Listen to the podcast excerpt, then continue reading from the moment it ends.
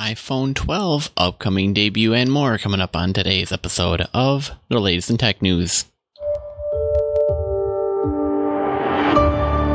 Hey, Gadgeteer, you're just in time for the latest episode of the world's only 3 in 1 show on tech, gadgets, and gaming news. That's right, this is the latest in tech news. My name is Taylor Merrick, and if you're new, hit that subscribe button so that you're sure to stay up to date terms of what's going on. And uh, if you are a subscriber and you have been listening to the show for a while, thank you so much for listening. Uh, if you could take a brief moment or two to leave a review for us out at wherever you're listening Google, Apple, Spotify. That would be greatly, greatly appreciated. Always love hearing your feedback and your reviews, so feel free to do that. It'd be greatly appreciated. Let's take a look at what we have coming up for today. The uh, feature article we'll be getting to is iPhone 12 finally setting the date for its latest iPhone debut. Um, Apple finally decided, oh, okay, I guess we'll uh, we'll do it then. Uh, iPhone 12 is coming out, so we got news on that. Also, be taking a look at well, a child and his mom suing Nintendo over more Joy-Con drift issues, and uh, we'll, we'll we'll drift right into and out of that article because it's. it's actually quite entertaining, but it doesn't take long to get through it, and you're like, oh, seriously? So, um, yeah, good, good job, Nintendo. We'll also be taking a look at uh, Facebook revenue chief says that the ad supported model is under assault. And there's a couple of things from a business pers- perspective that I wanted to point out that some people may or may not know, which kind of makes this slightly juicy of an article. So, uh, you're going to enjoy it, or at least be entertained by it. We'll also be taking a look at Dell's first mini LED monitor, uh, dropping in at a nice, cheap $5,000. Um, but we'll be getting to that in a bit. If you just went, wait, what? 5,000? Did I hear you right? Yeah, you did. Um, we'll also be taking a look at why did Microsoft spend $7.5 billion on a gaming studio? And finally, we'll be taking a look at, well, at least a Screen Rant's review of Star Wars Squadrons.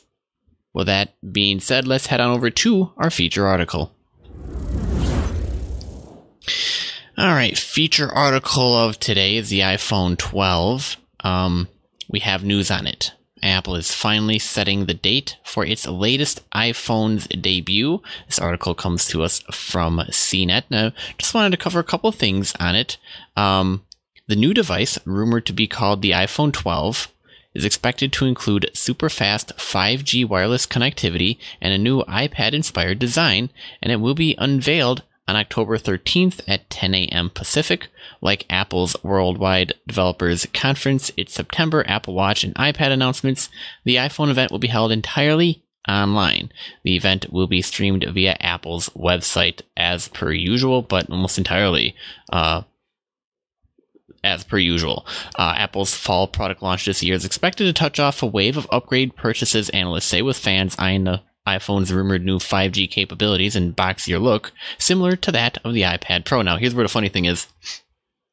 For all of you saying, well, I gotta get the latest iPhone. It has the 5G in it now, right? Even though they're like late to the game and, and the phone companies and, and manufacturers already have the 5Gs out on the product shelf list, you buy it, blah, blah, blah. Um, re- remember this article that I covered at the beginning of this year slash late last year where it said, yes, everybody's all going to be excited by the 5G coming down the pipes to smartphones and, and, uh, um, smartphone companies um, at least in terms of, wireless like Verizon or Sprint or T-Mobile, uh, what have you.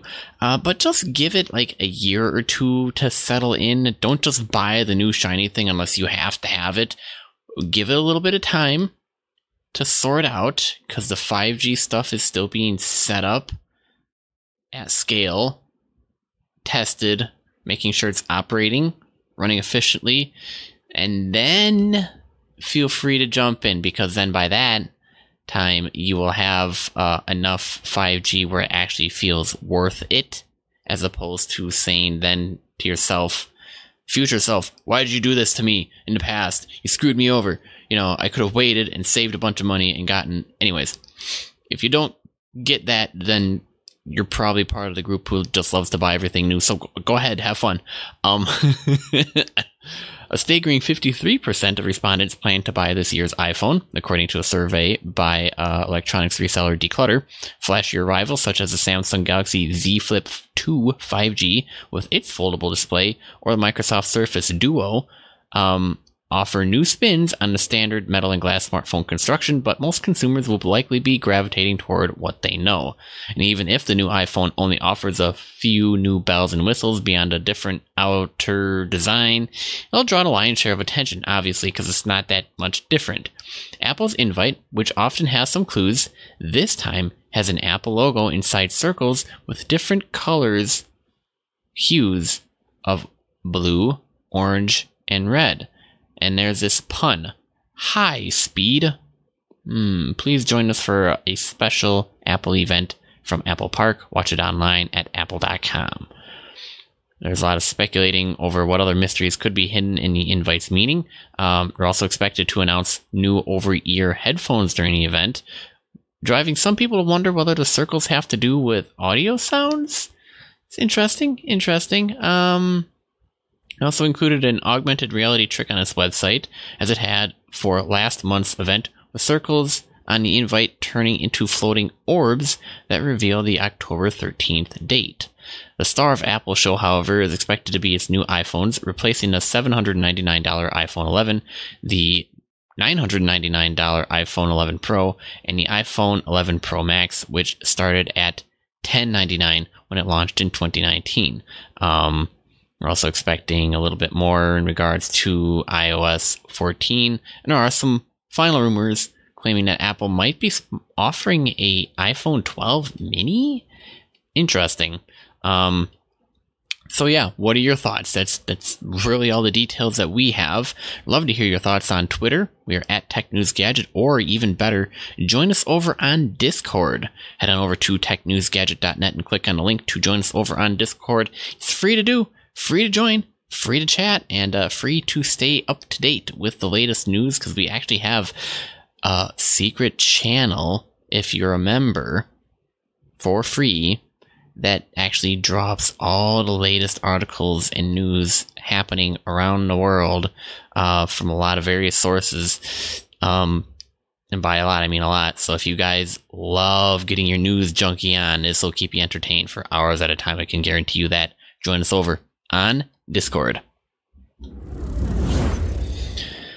All right, moving right along to our next article. Um, this comes to us from Wired. A literal child and his mom are suing Nintendo over the Joy-Con drift.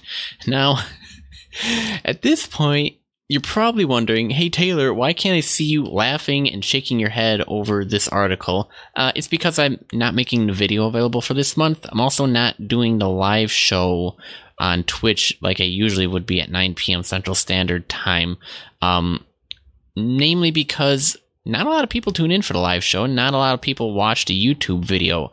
Uh, if you're part of that former group, do let me know.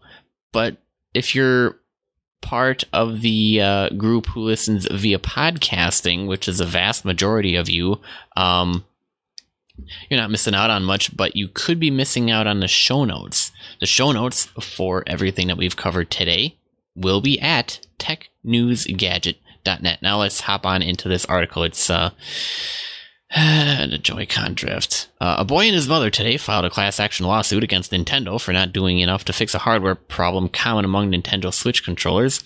It's one of legal effort, several legal efforts related to the issue of Joy-Con drift, a phenomenon where the Switch Joy-Con controllers make in-game characters drift even when nobody is moving them. Um, the complaint filed in Northern California was brought by a woman named Luz Sanchez and her nine or ten year old son, who is a minor, uh, only has initials referred to. The complaint describes how Sanchez purchased her son a Nintendo Switch in December 2018 when he was eight. Within a month, the complaint alleges, his controllers began registering in-game movement when his hands weren't on them. Less than a year later, it says the Joy-Con drift became so pronounced that the controllers became inoperable for general gameplay use. So, uh, the mom then went and purchased another set of controllers but seven months later, they began drifting too. Now it's um, definitely pervasive among Switch devices. Um, it's just, can you guys figure out how to fix this stuff? So, but this isn't the first lawsuit. There is a lawsuit in 2019 uh, around a similar issue uh, that has been moved into arbitration, and the plaintiffs lawyers have been recently asking Switch users to submit videos describing their experiences with Joy-Con drift to help bolster their case. And uh, uh, last month, actually, a French consumer group filed a complaint too, alleging planned um, problems um, or unplanned problems, uh, just weird Joy-Con drift thing. Have you guys had any problems? For those of you who have a Joy-Con um, and a Nintendo, uh, it looks like the plaintiffs in this suit are asking for over five million dollars in damages. Um, it's unclear whether this case will head for arbitration as well, but the plaintiffs have raised an important question about Nintendo's responsibilities, and this is kind of what I want to focus in on. Businesses are obligated to disclose information about a product that would change the value of the product, um, says Christine Bartholomew, a law professor at the University of Buffalo School of Law. If you're going to buy something that's a certain price, the value of the product would be quite different if you knew it would break in six months. If a company has that information and doesn't share it, that would be considered misconduct within the reach of law. Uh, apparently, the nine year old isn't the first one to sue Nintendo. In 1990, a kid sued both the Major League Baseball and Nintendo because the $40 baseball game he got didn't live up to his expectations. This is but this is where the Joy-Con thing gets a little bit more problematic. The Joy-Con drift is less subjective, plus they cost $80 to replace. So honestly, Nintendo, you might want to actually start fixing your hardware instead of going, oh, we need to come out with a new and a better game. Hey, why don't you fix the problem that people have been complaining about? And you'll find out that the games kind of fix themselves. Honestly, why is this so difficult? It's almost like trying to jump through a hoop. It's like 20 feet wide. Um, and, and, and two feet off the ground. I mean, honestly, some businesses. You you you got that I was being totally facetious, right? Um, well, in in a um same vein, but kind of on a, a, a juicier note, um, Facebook revenue chief says that the ad supported model is under assault amid Apple privacy changes. Now, if y'all could do a, me a solid really quick, um, be sure to share this episode with a friend if you're uh, getting uh, any entertainment value out of it. Um, and if you're not getting any entertainment value out of it, do let me know, and I will do my bestest to be entertaining next time. Um, Scout's honor, I swear. Uh, it's just from a, uh, a business perspective, I could I can see the problem with this you all know how Facebook makes their money, right? They make it based off of ads that they serve up, just like YouTube and Google. Yeah. So, how would you like to be told if you're the chief revenue officer of a company that the way that you make your money is going to be cut in half? Would that be kind of something you'd like to hear, or would you kind of be freaking out, saying, "Where is this going? Am I gonna? Uh, are you are you trying to suck my company dry, siphon off all the money, uh, remove my market share, kill my customers? Like, what is going on?" See, Facebook does something that I've always generally been a fan of. I don't care about the ads. They provide personalized ads, and that's been their main revenue stream. We all know it, we all see it. Um, customized advertising experience, personalized to you, ads delivered to you. I've always been a fan of that, but what I don't understand is people going, "Oh my gosh, they're harvesting my information and selling it." No, it and one of these times, I'm going to have an in depth conversation about this weird little gray area of general ads and personalized ads and why I. It, apparently exists and and why some people are being too hard nosed about something that's quite honestly a stupid argument to make, but that's for another time. Let's hop into the article. Facebook revenue uh, officer chief David Fischer said Tuesday that the economic models that rely on personalized advertising are under assault as, get this, Apple readies a change that would limit the ability of Facebook and other companies to target ads and estimate how well they work. The change to Apple's identifier for advertisers, or IDFA, will give iPhone users the option to block tracking when opening an app. It was originally planned for iOS 14, a version of the iPhone operating system that was released last month, but Apple said last month it was delaying the rollout until 2021 to give developers time to make necessary changes. And Fischer, speaking at a virtual advertising week session on Tuesday, spoke about the changes after being asked about Facebook's vulnerability to the companies that control mobile platforms such as Apple and Google, which runs Android. Fischer argued that though there's angst and concern about the risks of technology, personalized and targeted advertising has been essential to help the internet grow. The economic model that not just we at Facebook, but so many businesses rely on, this model is worth preserving. And I, for one, would agree with that. One that makes content freely available and a business that makes it run and hum is via advertising, he said. And right now, frankly, some of that is under assault. That the very tools that entrepreneurs, that businesses are relying on right now are being threatened. To me, the changes that Apple has proposed, pretty sweeping ones, are going to hurt developers and businesses the most. Now, Obviously, Apple frames the change as preserving users' privacy rather than as an attack on the advertising industry and has been promoting its privacy features as a core reason to get an iPhone. It comes as consumers are increasingly wary about their online privacy following scandals with various companies. Uh, Facebook wasn't excluded from this group, it's very much included. Um, but it, for crying out loud, it, there's some information that goes online that you, who the heck cares?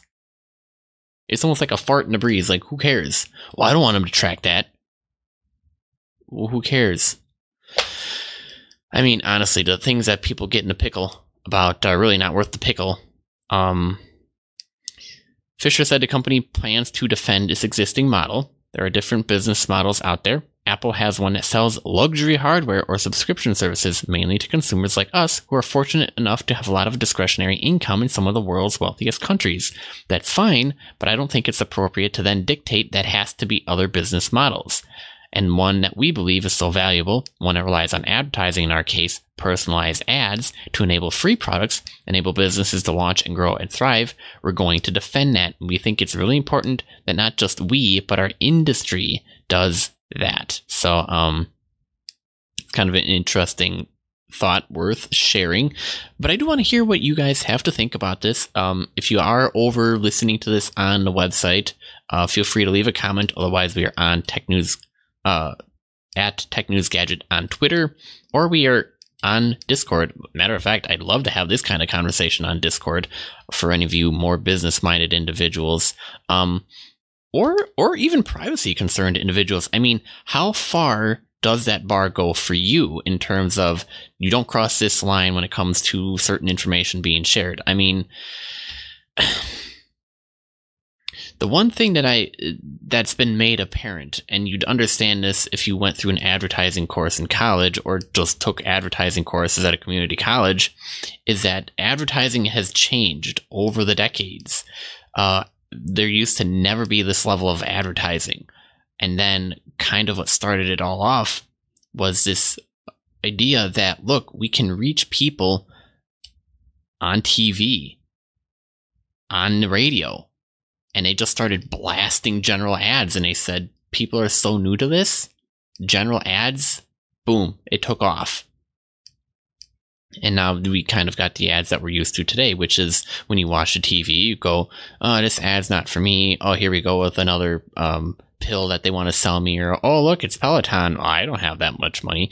Yeah, right. Duh. Because the radio and the television people have no idea to track your specific interests and target ads to you. Um, but the internet does. But really, what's the big deal? Of having them track some of that information. It doesn't have to be all of it. I mean, the, the, the technically the only private information that needs to be private is like your social security number, your address, your phone number, your name, your bank account information, you know, stuff like that. What you searched for last week in terms of trying to figure out what to make for grandma's birthday dinner, who cares? Who cares? Really, who cares? You can't find out about that. Who cares? I don't. I'm probably going to care. I, I could care less if it's a personalized ad or not. If it's a personalized ad, I would hope it's the best one they're able to find for me because I'm more interested in being targeted specifically, not generally. That's how you reach me, people. I'm talking to advertisers being people. But, uh, you know, if you have differing views on this, I'd love to hear from you. Um, if you have similar views, I'd love to hear from you as well. Cause I'm trying to wonder, like, what is there some kind of disconnect going on that I'm not aware of? Cause I like the whole personalized, customized internet thing. Um, it, it can be done at scale. Why do we have to be going back to this general stuff, like having to watch 10 boring ads on TV about literally nothing? Um, none of which are interested or appealing to me, and then go, well, you guys just wasted that ad spot, but uh, kudos to you for making that money. Um, but I'm not going to buy any of it. It's, it's, way too generic or definitely not targeted towards me at all. Um, which is what I say about like 99% of all television and radio ads. They're not targeted towards me at all because they don't know about me as the consumer, me as the individual, me as their target market. You want to know what does the internet and that's what's leveraged to us. So that's all I really got to say about it. Apparently, Apple's fighting a war on many fronts. Um, so, from a big business standpoint, this is entertaining to watch. Hence why I said juicy. So uh, we'll see what rolls out, and uh, hopefully it'll be something beneficial for us, the consumers. Otherwise, I don't know. Maybe we should just start jumping on their throats and saying, "Hey, uh, you guys need to fix this. Or you guys need to do that," and pushing back. I don't know. We'll find out. All right, moving on to some gadget news. Dell's first mini LED monitor is coming out. Um, it's bright, accurate, and $5,000, but hold your horses there. It also comes with a stand. You look at me like, what? What the heck? Um, okay, well, I'll have a link to this article in the show notes. Um, you can see the pictures and everything else that goes along with it. I'm not making a video available um, to YouTube or, or live via uh, Twitch um, just because I know most of you, virtually all of you, enjoy listening to the podcast. Uh, so feel free to check the show notes at your leisure.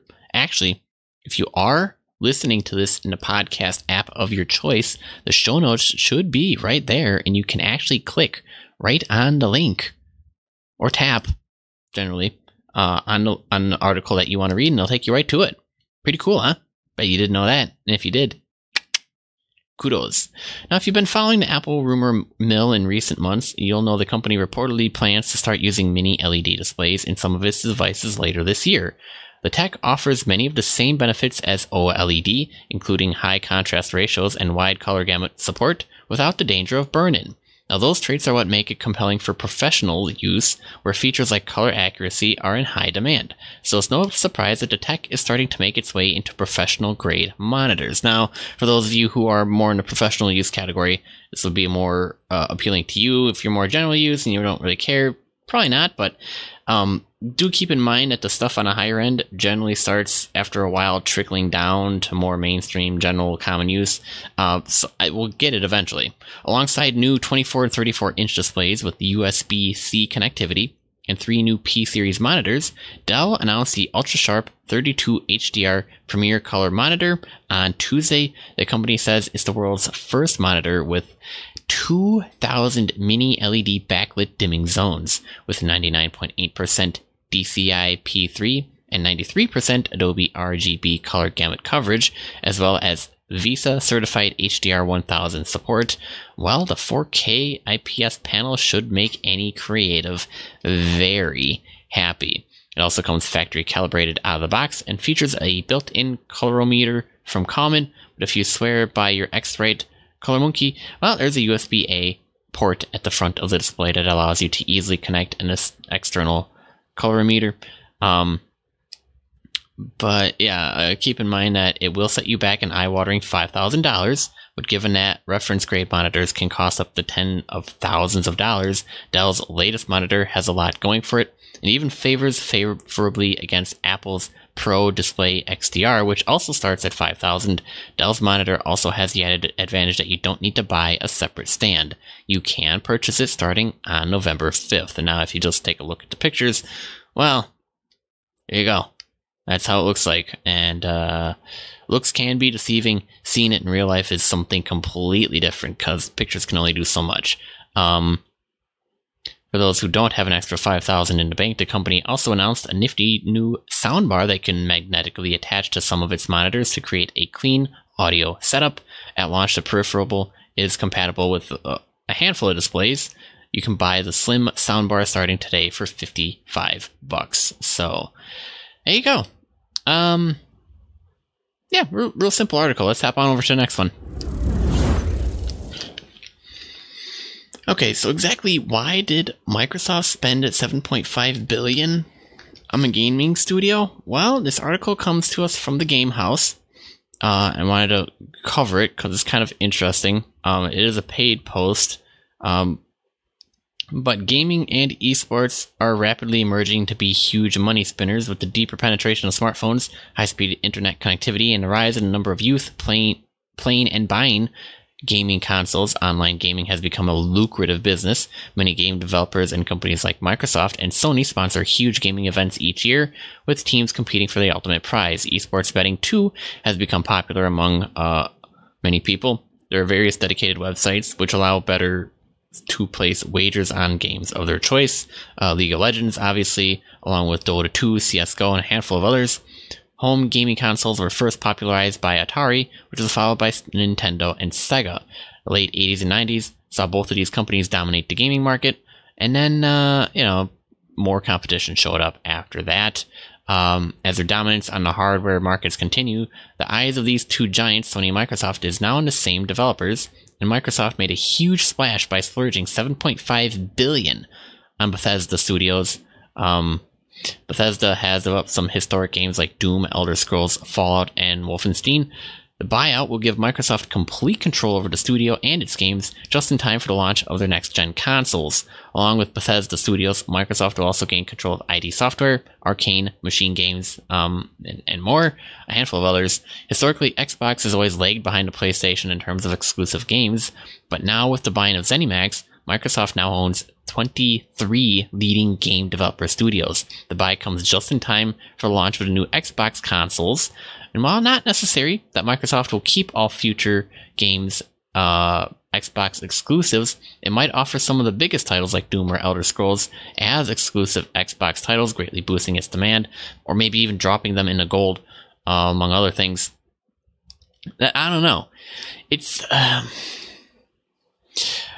from an outsider looking in and thinking about this, Microsoft also purchased uh, Halo exclusively, but it's, yet it's played on everything else, uh, or well, Xbox really, uh, generally and only.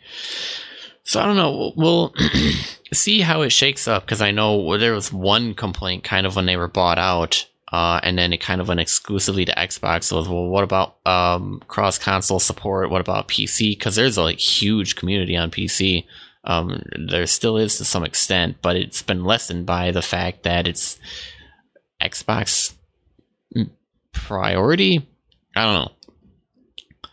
The final goal of Microsoft might not just be to offer exclusive titles, but could be to manage the releases, sharing resources with game engines, managing budgets, and more importantly, managing the dis- distribution of future games. And that's kind of the main crux the whole article is managing distribution, seen as how they're launching xCloud and Xbox Game Pass and Xbox Live Gold, blah blah blah. Um, Microsoft definitely has plenty of options um, in their arsenal that they can use. The question is, can be can they be nimble and quick enough to pull it off and do a good job about it? Because we saw what they did with other games and other studios and just ran them in the ground or killed the whole entire game.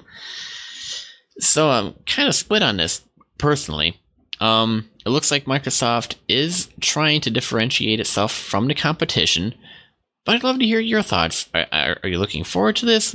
Do you think it's going to kind of make any dent in terms of market share over Sony? Are they are they trying to go for something else completely different and reinventing themselves? Now, keep in mind, Microsoft is the same company that had Mixer. Like Mixer was a company that was running by itself as direct competition to Twitch. Mixer went around and they started getting some traction. They started doing really well, and they were bought out by Microsoft. And then Microsoft is like, yeah, we know exactly what we're doing, blah, blah, blah. We can finally take on Twitch. Yeah. And then they kind of just, I don't, I don't, I don't know what they did. They just mismanaged it or, or totally read the wrong signs, completely missed what was going on. In, and, and Twitch just dominated, just stomped over everything. And then Facebook came out and dominated. Facebook gaming stomped over a bunch of stuff too. And YouTube gaming came out and, and Mixer was kind of left severely in the dust um, to the point that they this year earlier decided, you know what? Mixer the experiment is done. And they shut it down and disassembled the pieces and shipped it out around the rest of their company. Mm, I mean, this is one of the main irks that gets me for why Notch sold off Minecraft to Microsoft because um, you could just see it just kind of dispersed into the ether of, well, actually, the black hole of Microsoft. Because uh, it's almost like they have no idea what the heck they're doing. Put good people in charge or keep the team on. I don't. So I'm. It's almost too big of a question for me to handle, it, or even unpack in a show. I should probably start a second podcast, just disseminate some of my thoughts out and have conversations with some of you listeners That'd kind of be interesting. I could totally do that. But yeah, this is I don't, I don't know. I don't know. I mean, I've been I've been hearing comments for uh, the acquisition of Microsoft by Bethesda and against.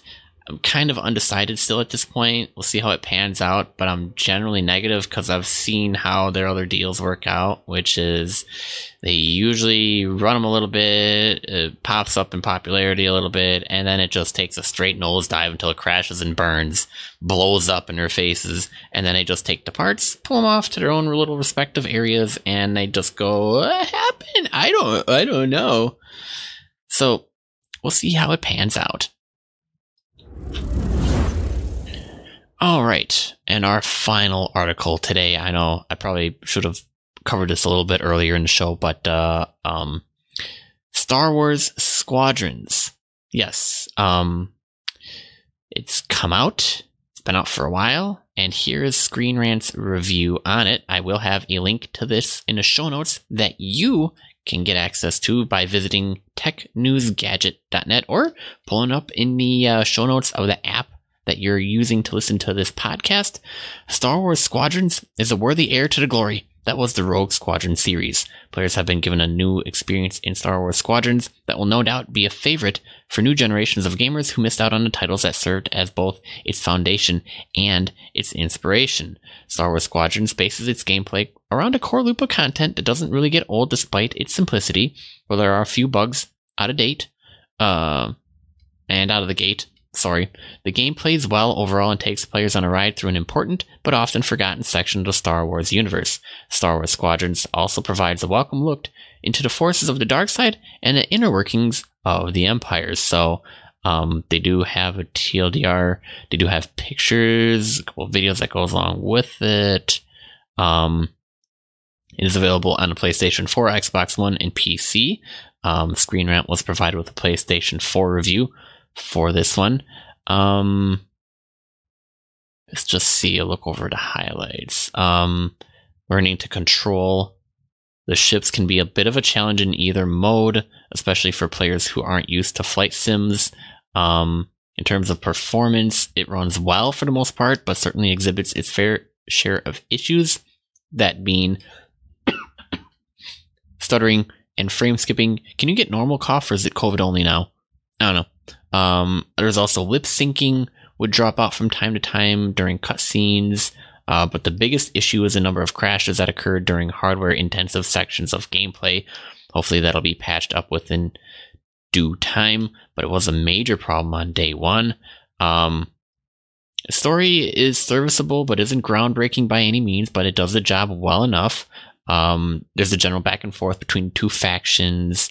Um, but it's a welcome addition. Players are used to seeing all the ins and outs of the rebellion. It's a little bit nice to be involved in the planning meetings for Imperial missions for once.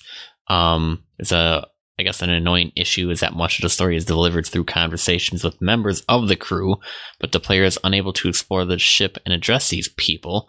Um, so that's a frustration. The player is locked into a first person view of the hangar and must click on which person they want to speak to.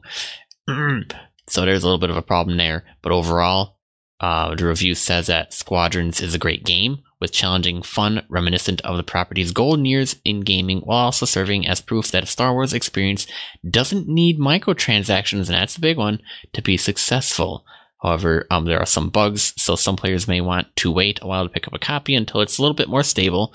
Um, but Screen Rant gave this one a 4 out of five. So uh, that's your thoughts on that. If you wanted to wait a little bit longer to pick it up, or if you wanted to pick it up right now, play it with the bugs, and then kind of wait until it gets patched out, feel free to do so. Um, but Star Wars Squadrons is out for a bunch of platforms, and do, if you pick it up, have fun and enjoy. And with that being said, that wraps up this episode of the Latest in Tech News. Thanks for tuning in. New episodes every weekday. The Latest in Tech News can be found on every major platform, including Apple Podcast, Spotify, Google Podcasts, and wherever else podcasts are found.